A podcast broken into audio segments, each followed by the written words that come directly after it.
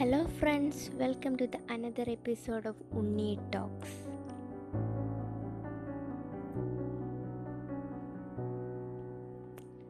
ആഫ്രിക്കയിലെ ഒരു ദരിദ്രനായ കുട്ടി തന്റെ കുടുംബത്തിന്റെ സ്ഥിതി വളരെയധികം മോശമായിരുന്നു.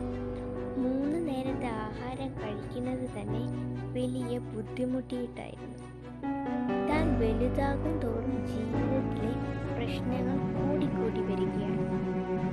വലുതായപ്പോൾ പ്രശ്നങ്ങൾ വളരെയധികമായിട്ട് മാറി. അങ്ങനെ ഈ ചെറുപ്പക്കാരൻ ചെറിയ ജോലികളൊക്കെ ചെയ്തു തുടങ്ങി.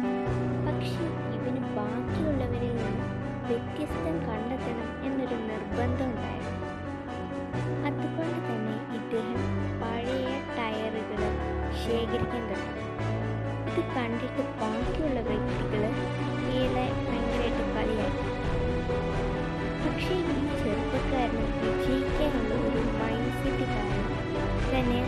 അദ്ദേഹം നാട്ട് പഴയ ടയറുകൾ വെച്ച് പുതിയ ചെരുപ്പുകൾ സാൻഡൽസ് ബാക്കിയുള്ളവരെ കാണിച്ചു നേരത്തെ കളിയാക്കിയ വ്യക്തികൾ ഇപ്പോൾ ചെറുപ്പക്കാരന്റെ ഇത് ബെൽഗത്തിനെ കുറിച്ചാണ് ആ ചെറുപ്പക്കാരൻ ആഫ്രിക്കയിലെ തന്നെ ഒരു സക്സസ്ഫുൾ ബിസിനസ്മാൻ ആണ്.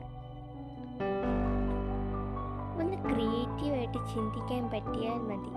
ഇത്ര വലിയ കാര്യവും നടത്താനായിട്ട് പറ്റും. അതിനൊരു ഉദാഹരണമാണ് ഈ ബൽഗത്ത്. Thank you.